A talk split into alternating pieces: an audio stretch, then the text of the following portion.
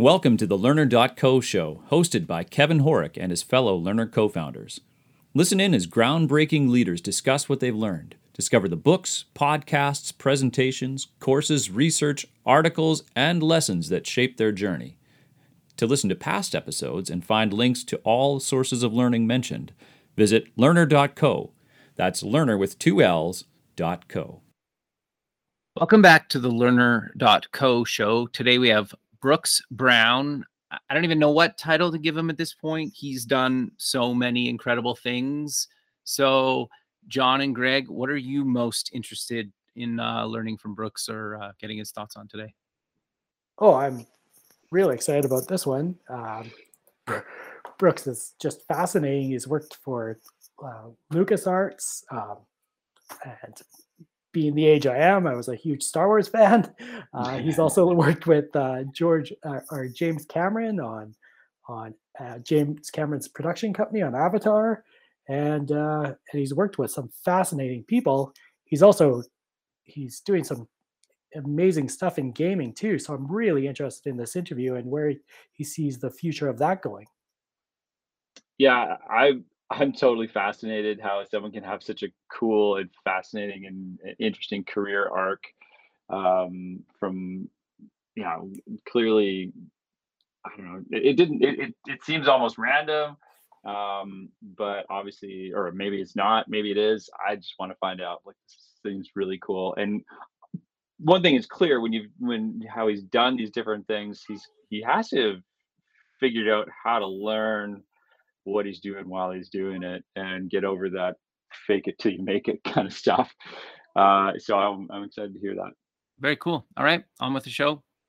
Welcome back to the show. Today we have Brooks Brown. He's the CEO of Consortium 9. Brooks, welcome to the show. Well, hello, Kevin. It's been some time. Yeah, I'm excited to chat with you again and, and have you on this show. Do you maybe want to talk a little bit about where you grew up and then get into your career because it's really really fascinating and then let's talk about some things you've learned along the way. Yeah so um i mean i, I it definitely has been a, i've had a really weird career. It's hard for me to sort of uh, consolidate it into things without also thinking that maybe i'm just in a coma because it's you know one thing after another after another that kind of is from my childhood uh, and things coming back on me. It's been wild. Um you know, I, I started in uh, Colorado, born and raised. Um, Very cool. And uh, there's no game developers in Colorado. It's not a thing.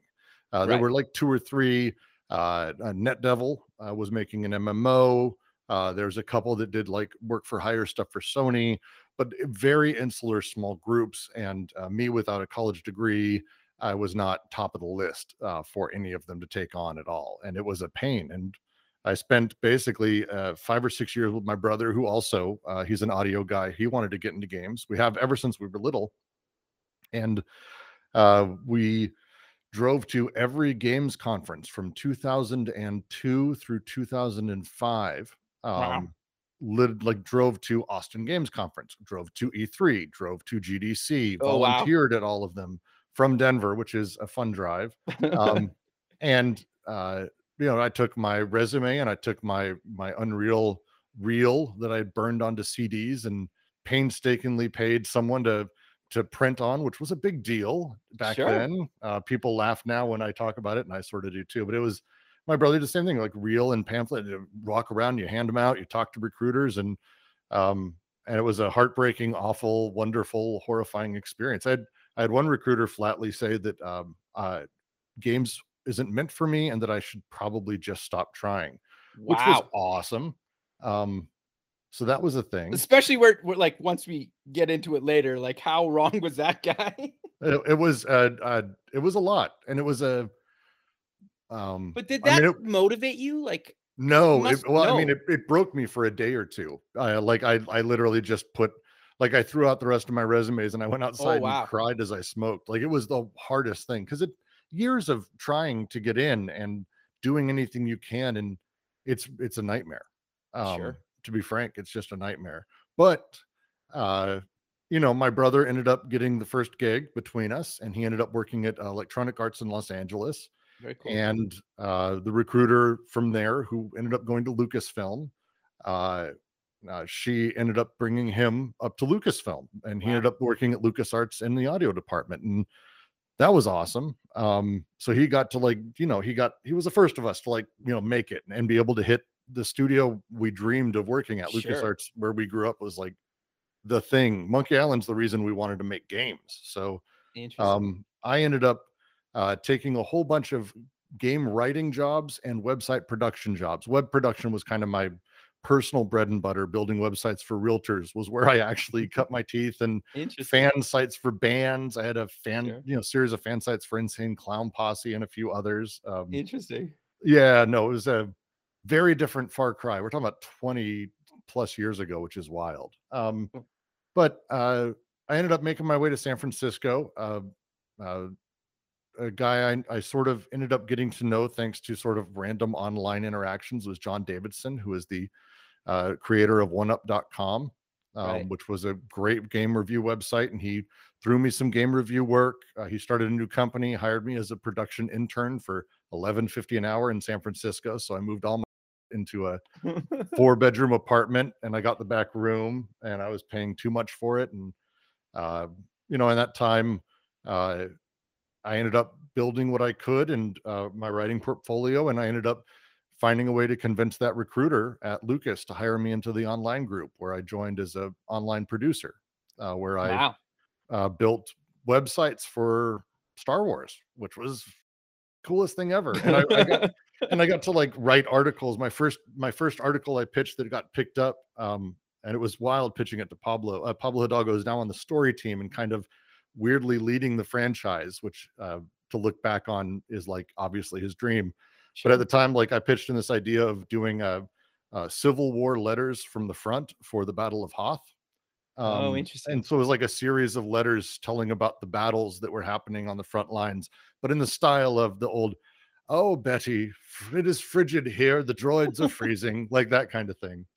Um, That's amazing. I got to have so much fun. And then uh, I sort of fell backwards into being able to make games, which was really my passion. You know, I, ever since uh, Unreal came out as an engine on itself, I bought this awful game. Uh, I shouldn't say awful, adorable game, uh, Robo Recall, Robo Ball, whatever it was called, not Robo Recall. This was years ago, where it was this this game of this robot that rolls around a sci-fi world. I don't even know if I cared about the game. It came with Unreal Editor, which was a okay. big deal, and sure. uh, a full version of it that I could learn. And I bought all the books to learn. And then this time I just kept, you know, practicing and learning how to make levels. And lo and behold, at some point, my boss at Lucas uh, quit. And Lucas is very notorious for not necessarily backfilling as long as someone can do the job. And okay. so I happily took over digital marketing for all of LucasArts. That's amazing. Which I was not qualified to do by any stretch of anyone's imagination.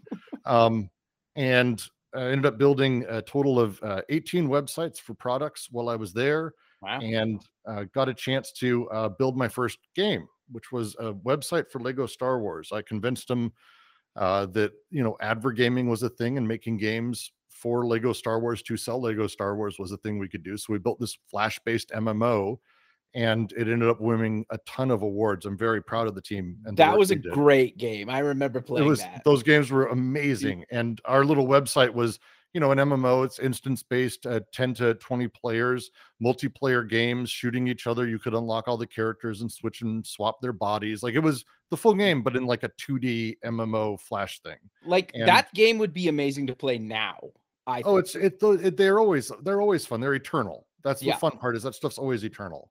And uh, I, I won my Webby, and when that happened, uh, the president of Lucas um, who Paul Meegan, who ended up becoming the president of Epic Games uh, during their meteoric rise, uh, offered me my own games team, and oh, wow. uh, so I got to do that for a year or two before the mouse decided to buy it and cancel the game because that's how that works. Mm, right, and it's fine, uh, but uh, I kind of everyone saw this coming, and I put my feelers out, and one of the people who reached out to me was uh, James Cameron and his production company they needed someone to kind of take over um, all of their digital, and that's their wow. upcoming games, streaming, social media, all of that. And you know, I had been part of the team that created social media for Star Wars. I had done all this web stuff and game stuff, and you know, did the first cloud application for Lucasfilm. I did a whole bunch of different stuff, and um, they grabbed me, pulled me down to Los Angeles, and I spent four years working for James Cameron, which was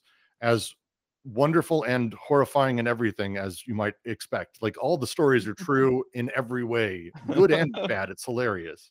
Um, as a wonderful, astonishingly wonderful group of people over there, and um, then from there, I ended up uh, getting poached after the, you know, fifth time that Avatar two was pushed back. Uh, I got poached by Starbreeze to run their U.S. operations, which basically was their VR uh, stuff. And I'd always wanted to work in VR since uh, forever. I was a backer of Oculus, I was a big fan of VR as a thing.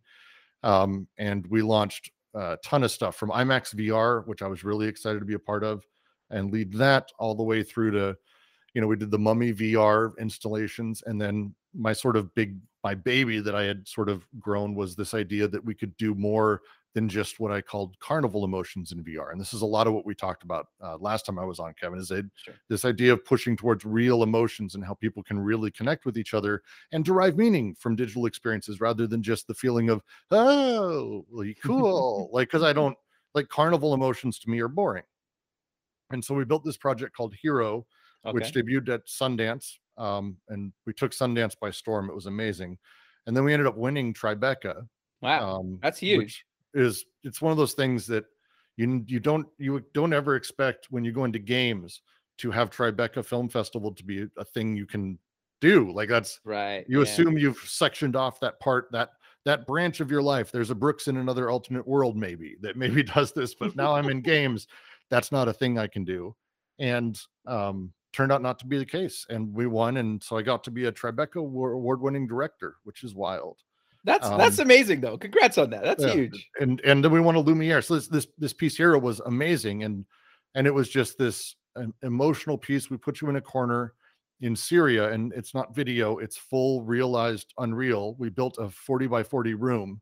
Wow. Uh, with everything built out, the oil barrels. If you reached out, there was an oil barrel there. Things matched, textures matched. We made the smell and the humidity match, uh, everything wow. to make you feel like you were truly there and uh it's one of those things that's like when you can actually get a person to completely forget that they're inside of VR, which we're I'm proud to say we generally were able to do, you can do things to them emotionally that that's amazing. I I don't know if I regret or not because what the piece does is uh, you you see this girl with her dad fixing an engine. You're in a marketplace. There's people all around, and then a helicopter comes by and drops a barrel bomb and it blows everyone up. It blows you up too. It's actually really a traumatic explosion. Okay. And uh, then you have to go through a burning building to lift rubble off of the the girl girl's arm before she dies. Wow. And uh, with the dad screaming, "Please help me! Please help me!" And it's it's it's deeply emotional. There's a lot of stuff, and we did this terrible thing at the very end where we had the you literally physically run over to this big pile of uh, cement and rebar and you lift it and we have a game trigger that you lift the bar and uh, lo and behold the girl's free and you get to see that happen. But we actually had an actress in there whose hand as you reached in would reach up and grab yours. Oh and, wow. um and people literally collapsed crying like wow. could not handle doing it. It was overwhelming. Um i'm really it was a lot and it was emotionally a lot to sort of put together and to go through that. I spent most of Sundance genuinely in tears because it oh, was wow. just it was too much.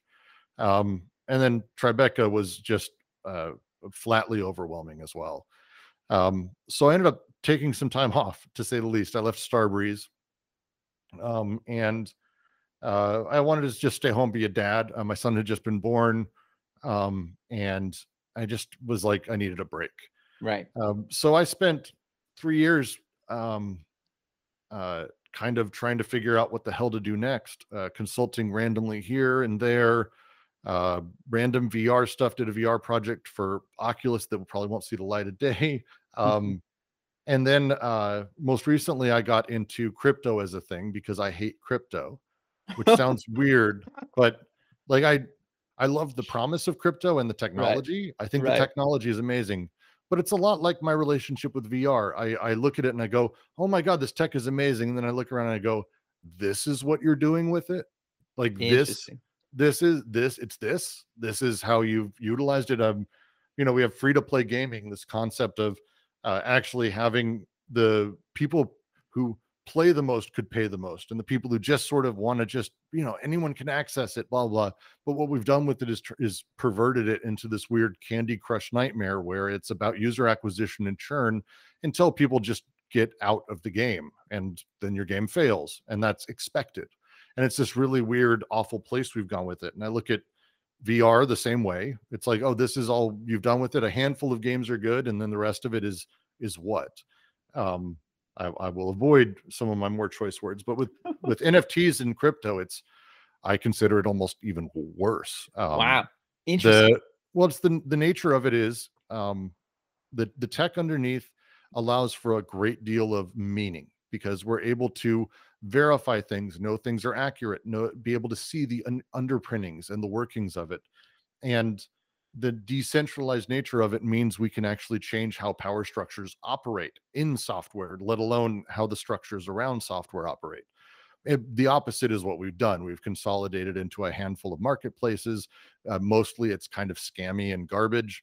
And uh, it's deeply, deeply in the gaming sector pay to win, deeply pay to win in, in a, in a, yeah, way that it's almost laughable when you start looking into it how how much pay to win it is and so like like with vr i kind of stepped back and i went okay so what can i do here that's really weird? And um, i started developing what consortium 9 is um, and we recently got funded which is fortunate. We'll be doing a big announcement soon about the whole thing but playing into um, how can we have games that are flatly free to play not microtransactions with uh, tons of weird oh i i pay to speed up or i pay to have vanity items and because of that you know there's this really weird social stigma around do you own these items or i'm showing off how much money i have can we just remove that and get back to what games kind of are supposed to be which is play and fun and is there a way we can do that um i, I believe we've we've designed out and figured out a way but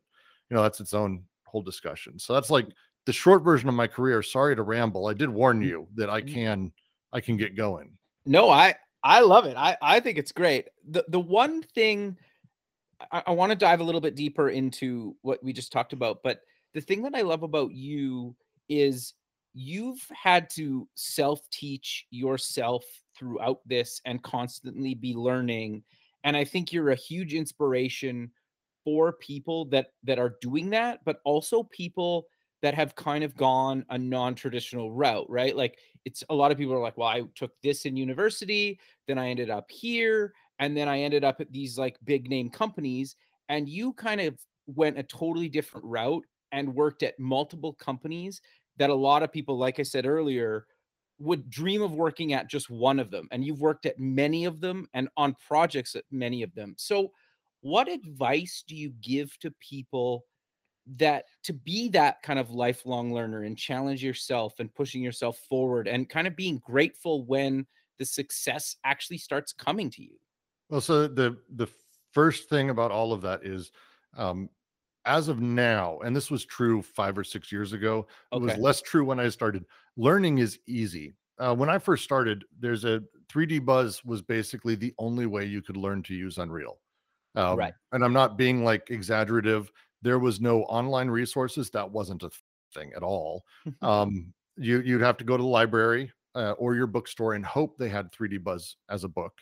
Um, and uh, i couldn't afford it because i think it was like 70 bucks or something uh, wow. uh, which was just an uh, it was sure. a lot back then yeah, uh, for totally. a single book and so i'd i'd check it out from the library when i could when i saw it if if if it came in and i'd sit and i'd do 12 hour sprints of learning this chapter and this and um, now it's um, uh, one of the sort of things that people don't talk about is um, the the number of tutorials that exist online are not just being done by people who are like new to the industry or like anything like that. I always had this weird stigma in my brain about, oh, if I'm doing these tutorials, it's because I don't know what I'm doing. And it's like, no, actually, everyone's doing them. Uh, totally.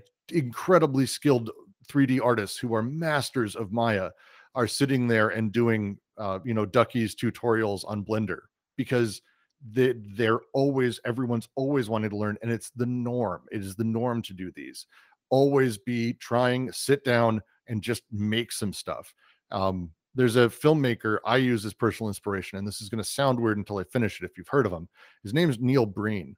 Neil okay, Breen yeah. is uh, an extraordinary filmmaker, and uh, feel free to go watch a few YouTube videos. And then out the other side, I will just say this guy has a very particular vision. He isn't necessarily skilled at what he does, and he has made more movies than any of us. And if he's able to do it, what is your problem? Make a thing, go do a thing. It's going to suck, but it won't be Neil Breen. So you're fine. um, just make a thing. And it's the only option. When I was running around with my multiplayer CD, my CD with my multiplayer maps on it from Unreal and my mutations I had I had coded and scripted and all that stuff. Um, I had this, you know, pit in my stomach that it wasn't super good. And what I didn't realize, and as other recruiters have explained to me, especially then, but definitely now, like the level of skill that is required to get these jobs is not the high bar we think it is. We see the final bit of work that these people put out and these extraordinary things when, you know, the the final levels in Fortnite, you're like, oh my God, this is amazing. It's like, yeah, it's it's a team of like 150 people at a minimum that are building these they people understand that when you have your your thing when you're building your one man show. So work on it work on it slowly learn do things the right way figure out what your version of the right way is and get building. It's there's there's nothing wrong with that. Um the other half of it is um i cannot say that i do not also owe just sheer networking. And this is the the humility of it uh, combined with kind of the confidence. And it's the confidence in that I did absolutely put the work in uh, on everything I've done. I've, I've done a great deal and I've worked my ass off, but so do a lot of people. Like I, I, that doesn't make me special. The this, but it's what so- it takes, though, right? It's it, it, it depends. Um, okay. I would say it, it does for me because I care about doing really interesting creative work. I don't want just a job. I want to do something interesting. Right. Um, and for that, yeah, it takes work. You have to be one of the people who can have those conversations even at the beginning, let alone build stuff or consider how to build stuff that might be interesting. Uh, if you're wanting to just work as uh, not to knock Candy Crush, but if you're wanting to work on something like that, uh, you can get away with, I think, a little bit less effort in order to be picked up by one of their very junior teams. The high end guys, some of the best in the world. It's one of the sort of fun parts of that. Um, but it's, yeah, again, I've worked hard. I'm very proud of the work I've done. Um, but if I didn't have the people around me supporting me as I did that, and that's not just personally, I mean professionally, the the way that jobs have worked, and it's not just me, it's everyone in the industry, it's who you know. There is no such thing as a clean job application. It's very rare that someone comes in out of nowhere and gets a gig. You have to know someone, they have to go, Oh, I started a company, or Hey, I was talking to my CEO, uh, how the Starbreeze job. I was telling my CEO, and he said, uh, you know, they need a new creative who's able to work in a bunch of places. Are you happy on Avatar? That conversation as a thing wouldn't happen without having that network, without having those people who are able to support each other. And then my job to then pay it forward. Um, I'll give an example of uh, that, which when when I was at Lucas, I knew my opportunity when I had my own games team was to bring in people who needed that break, the same way John Davison gave me my first, or uh, uh, Chris Bigelow gave me my first and got me in the door at Lucas. Um, so I got a really good friend of mine now. Uh, he was a guy named Josh Kalinsky, who I believed was going to be an amazing designer. Uh, okay. He was part of what was called the Conference Association uh, the conference associates. We are the guys at GDC who walk around with the shirts and say, "Do you need help?" Uh, volunteers. Did you volunteer in order to just get in the door and network? And Josh had done this a lot, and I really liked him, and I thought he was really bright, so I hired him as a designer. Um, currently, he's on Destiny 2, and he's leading their economy design. So it wow. turns out it was a decent pick. And I was talking to him, and he's like, "You know, I'm hiring." He's like this is my chance to pay it forward. I'm finding cas and people who need that too. And it's like when you can actually be in that position to continue to bring new people in to support people who don't have that network to give them that first leg up to be that first connection that's to me how you're able to pay that forward and keep it going. And it keeps you personally in a place of a bit more humility because you understand that there's a bit of there but for the grace of god go i in uh, every job you get.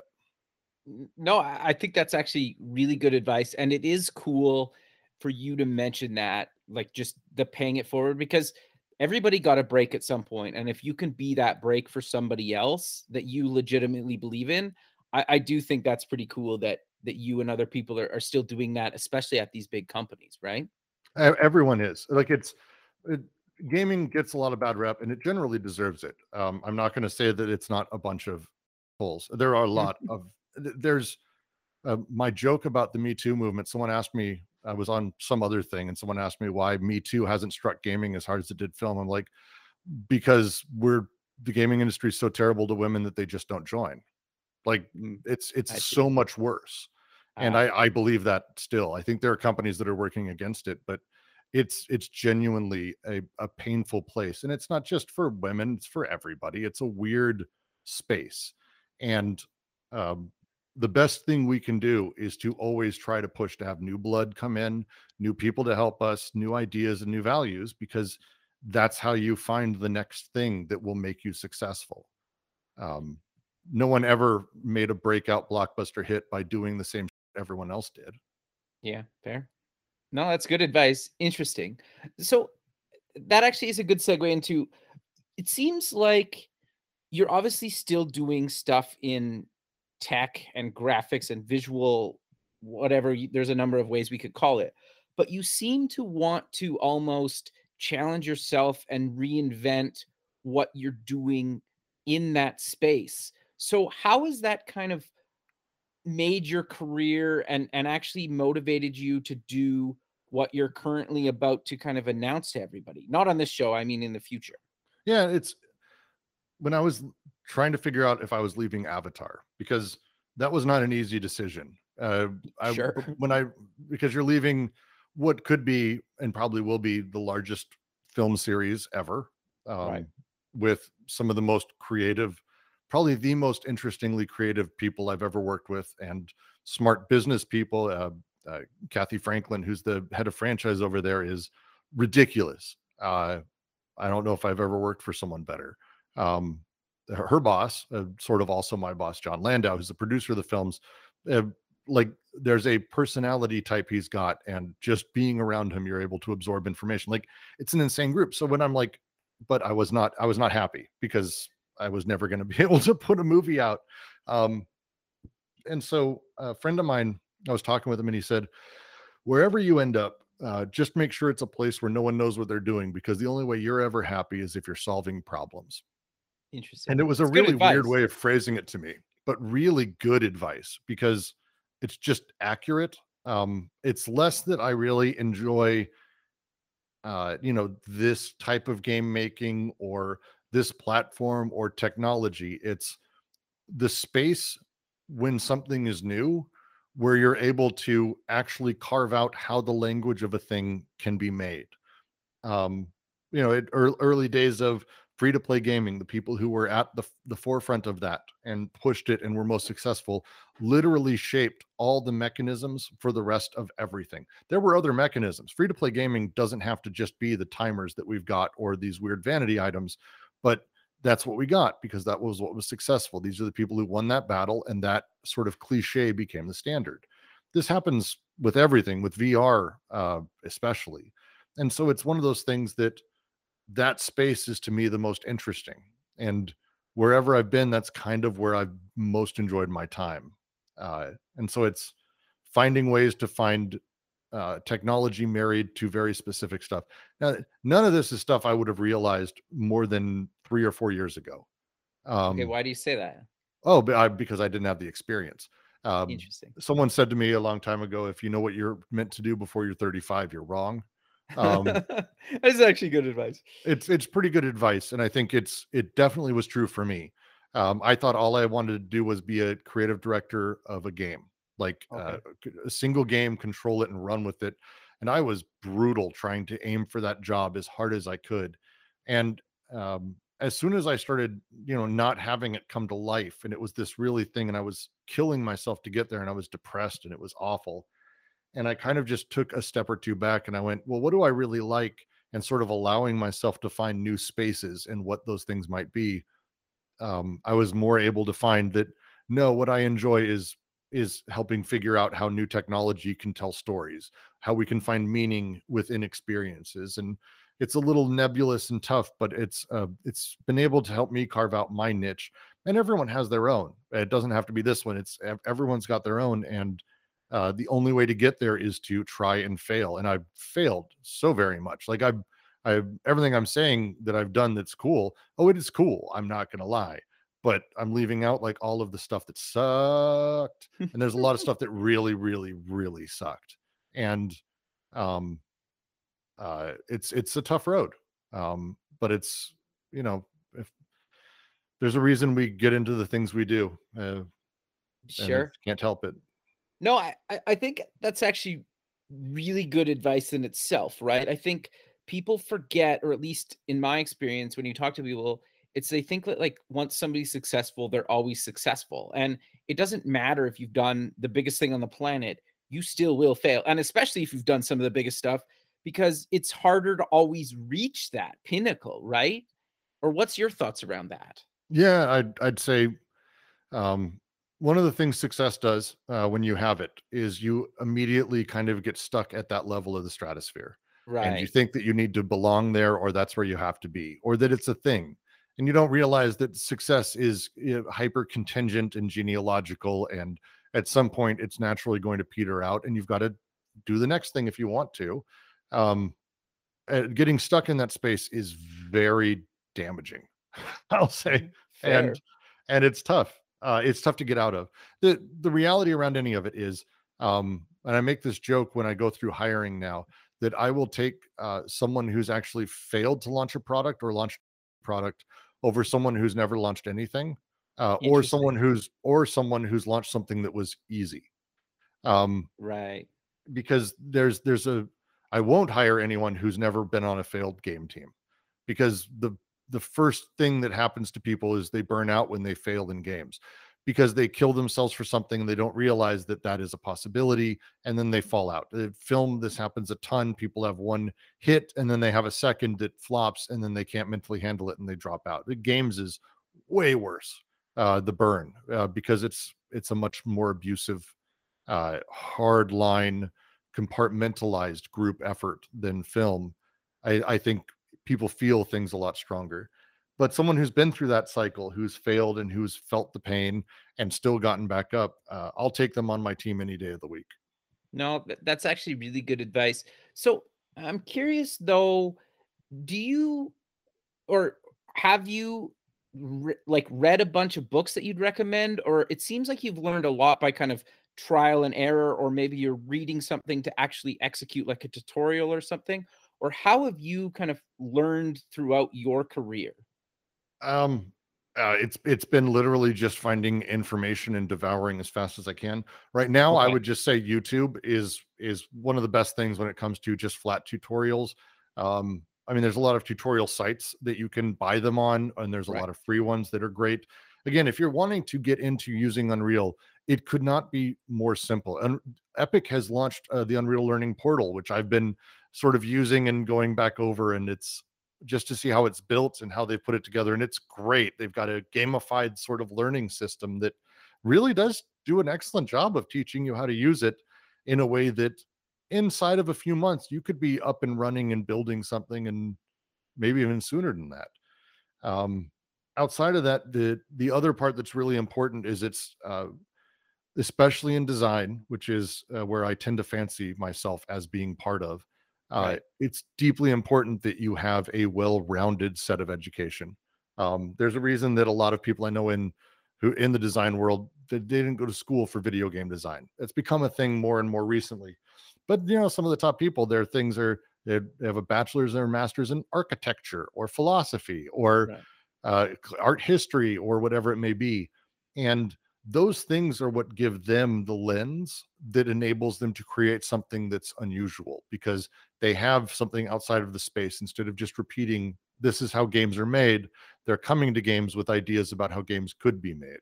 Um, that changes how that's done and i for me it's it's been a combination of sort of uh, critical theory is is a, been a hobby of mine for a very long time. Um, uh, the writers uh, deleuze guattari simondon uh, bataille uh, they've been uh, a thing I've loved for a very long time.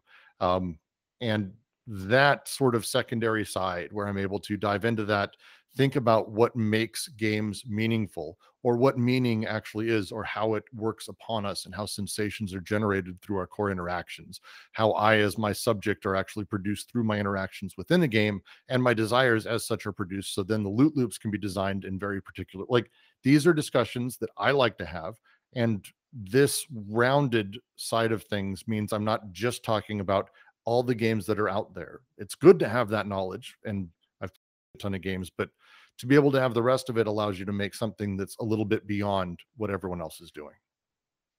Interesting. I, I think that's actually really good advice. So I want to dive a little bit deeper into what you're building now.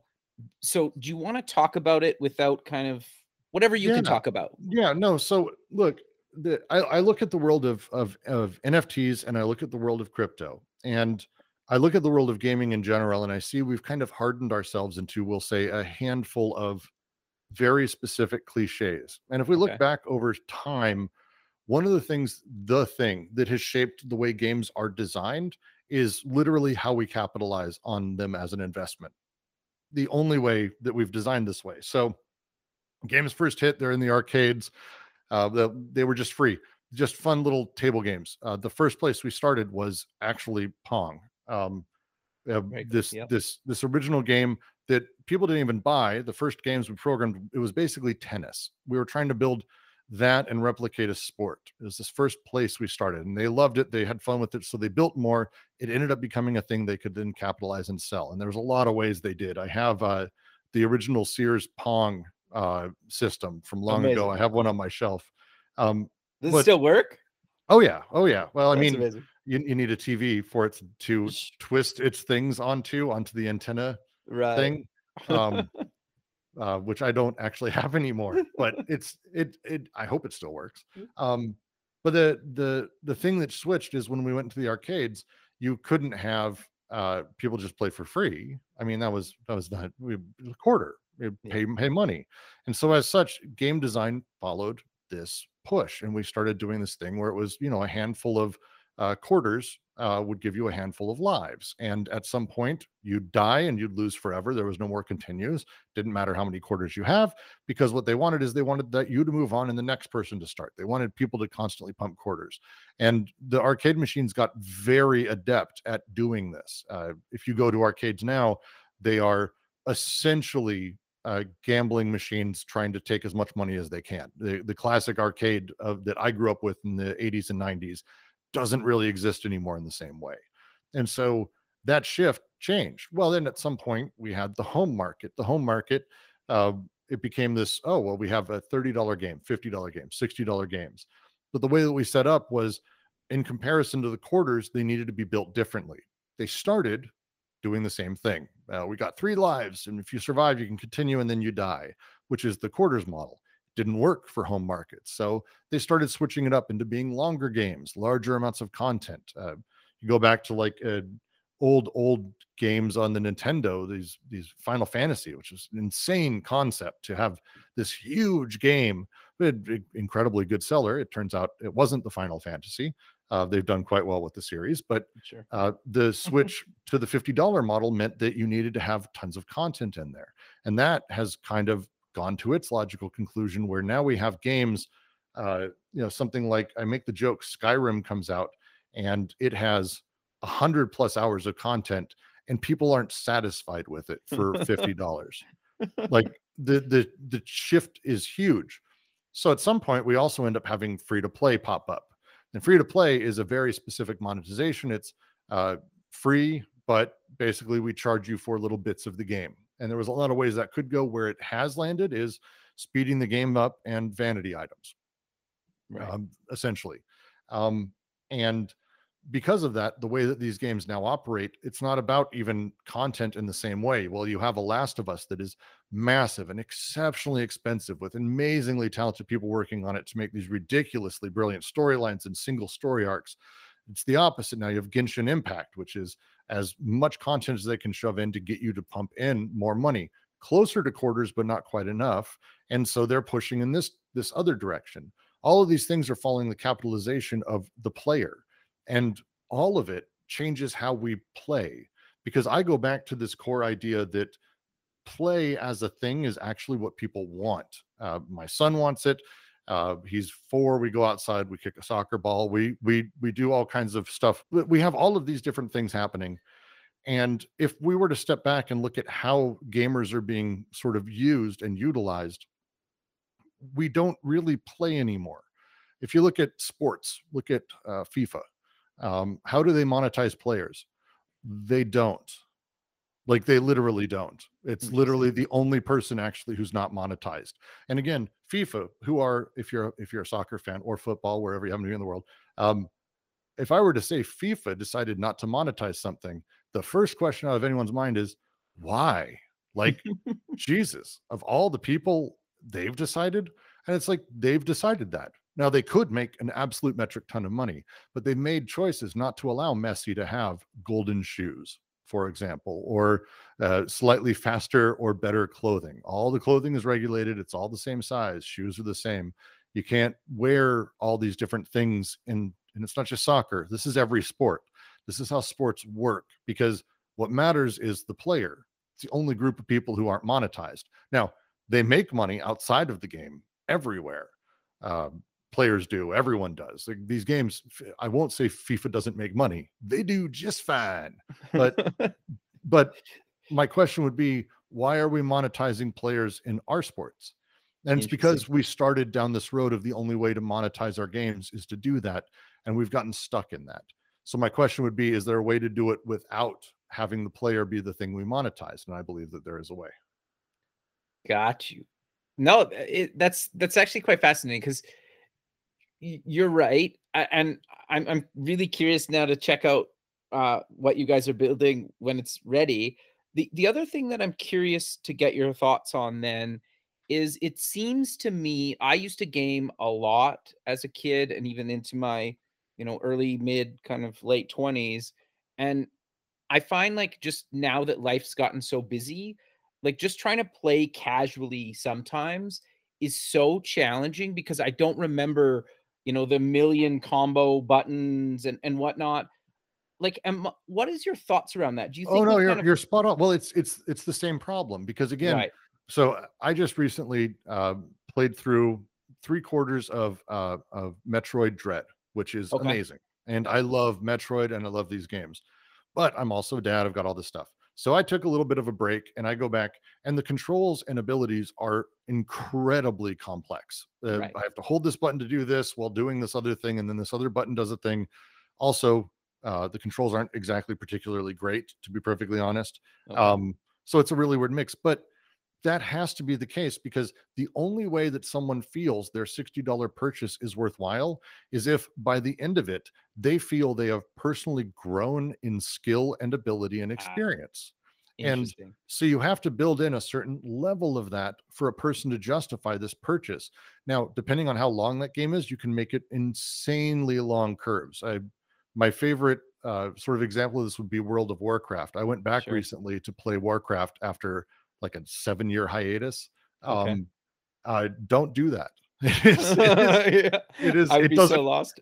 It doesn't work because you're, you're talking about a 15 years of people learning things and having the game shift over time and adjusting and and practicing and skills continually being built up and growing.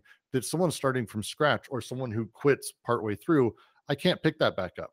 I, I, I have to effectively start from zero and it's it's necessary because it's it's how you keep people believing that they're continually moving forward. It's how they stay on the treadmill uh, which you call it that because people feel like they're moving forward when they're not.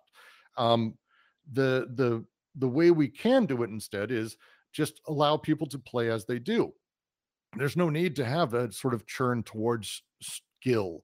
Have people develop the skills they want because let people play as much as they want. What what are the reasons stopping this? What's well, financial reasons? It's the only it's the only thing there. There's a lot of really amazing games that are flatly free that are out there, or indie developers who would adore uh, letting people play their game for free if they didn't have to, you know, they have to pay for rent. And I I want to have enough money to make my next game. I'm right. I'm not alone in that. Uh, most indie devs would be very happy to sort of live like that.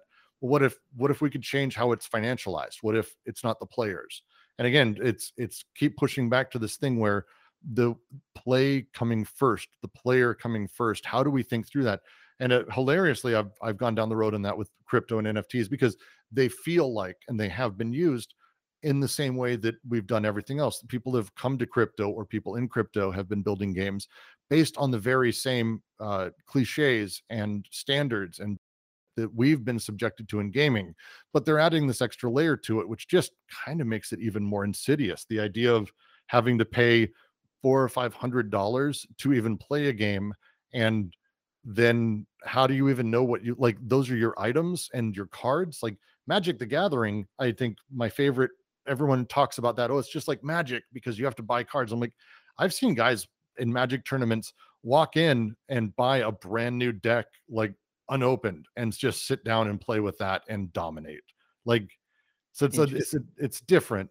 Um, it's it's designing for play, and I think there's a lot of people wanting to do that, and I think there's a ways to do it because crypto does a lot of really unique things at a purely technical base level that people haven't really jumped on yet. Not a lot, at least. Do you think part of the reason that hasn't happened in the crypto NFT kind of space is because it's been a lot of kind of technical developers doing a lot of development and we haven't had as many creative people like yourself actually come up with new ideas and bring new kind of creative ideas to that? Or or what do you why do you think it's been kind of how it's gone so far I I tend to think that it's because there's not a lot of people who fill a weird role, which is someone who's part engineer, part designer, or at least right. has the ability to have a technical conversation. Um, NFTs as a thing, anyone who says NFTs are images is is lying. They may not know it, but they are. Uh, right. Uh, NFTs are just database entries. Now the database is distributed, which is very cool, but there's no such thing as an as an image on the blockchain. I'm not buying an image. I'm not buying that. The NFT is an entry that points to that item on a centralized server somewhere. Um, so the the reality of how these things work from a design perspective don't get talked about properly because at a base level they're not talking about them properly. Once you actually get into that group where they're actually oh this is actually how it functions, here's how this thing actually works from a bits and and and and bytes you know uh, uh, perspective that changes how you handle a lot of it. So again you have the hyper technical people who generally grasp it but they have to utilize metaphors in order to even describe it to mostly business and marketing people who then go oh that sounds great and they dive forward. Um, games has been fortunate because games being its weird technical slash art form people who have to build levels myself this is one of the fortunate things i come from a, a coding background web and and server coding on the web stuff. Right. I diving in and doing javascript isn't a big deal to me so happens with crypto that's kind of the you know it's it's not exactly a far cry. If you know some javascript you can generally do Fair just enough. fine in a lot of this um, but because of that you can start having more interesting conversations and um, i would say that plus the fact that it is absolutely um, mar- marred with get rich quick schemes. And yeah.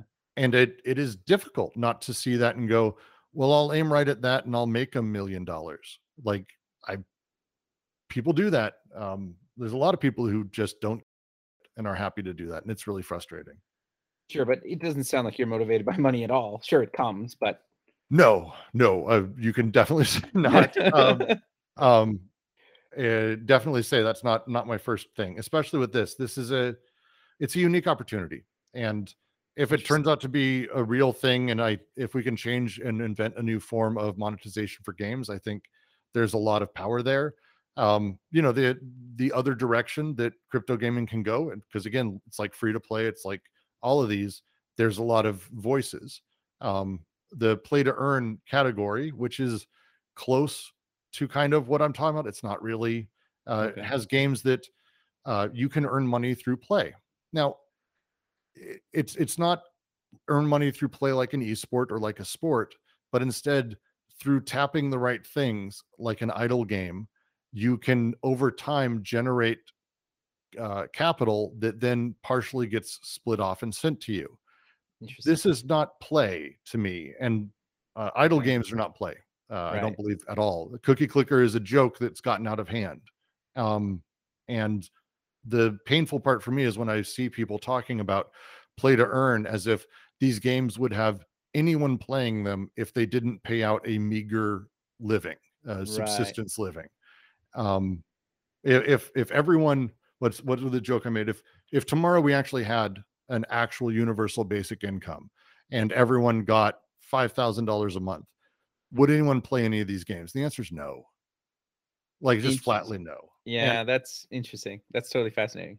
And but so the question the question is like how can we make things where people actually want to play them and where you know like sports like like the ways we know actually money can be generated in this world can we do that without being hyper exploitative and i think there's ways. Yeah no that's that's that's fascinating.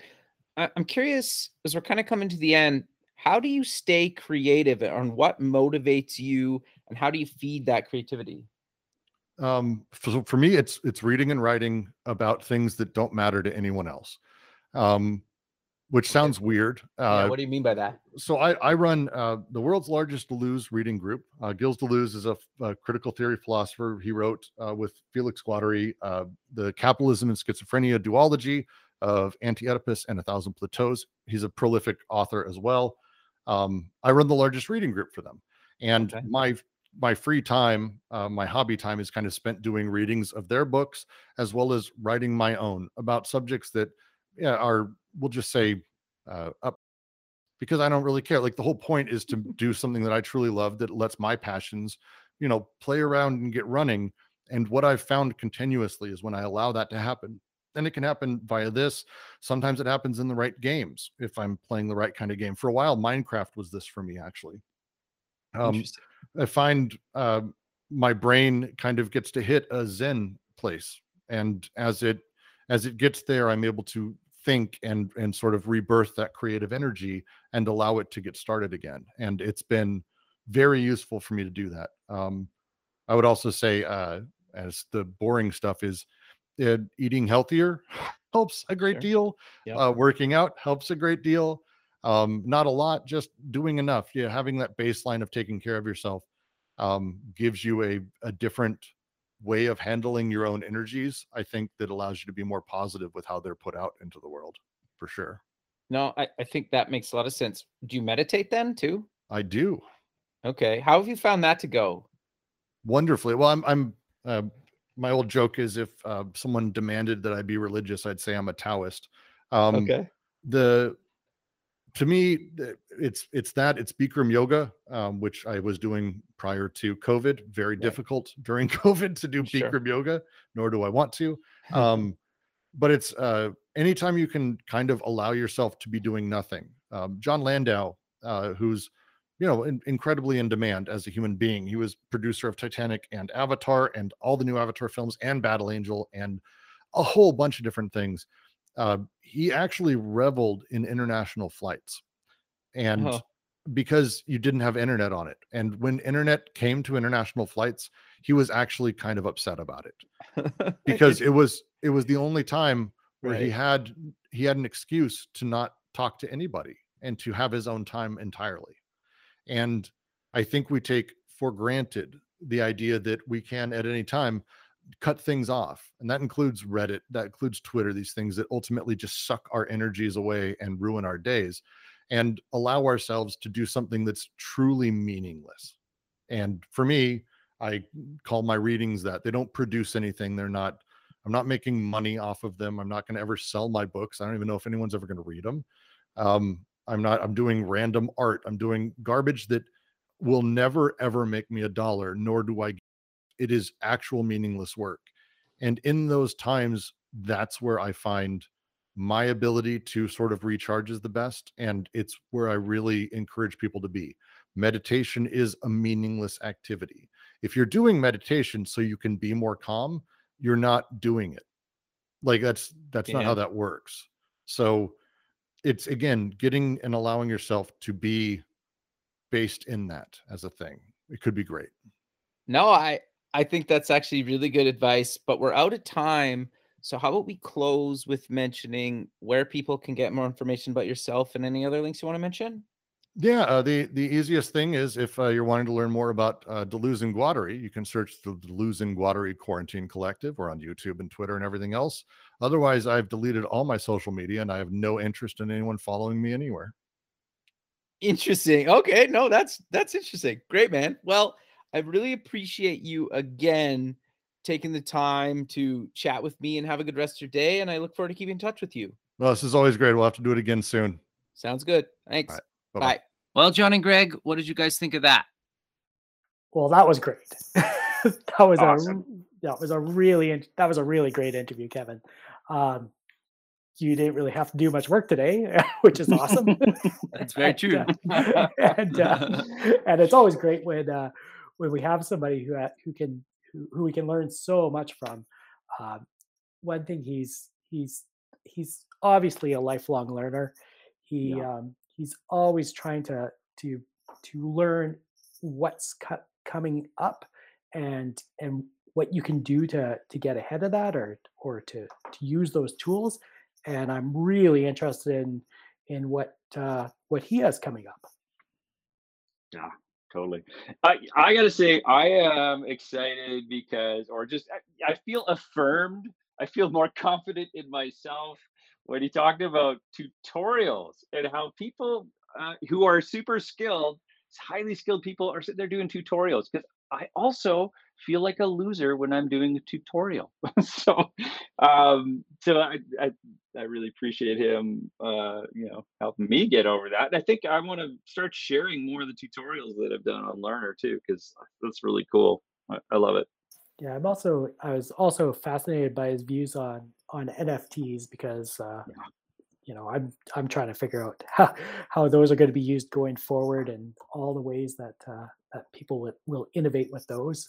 Yeah. Um, so uh, I'm I was really interested in that part of the conversation.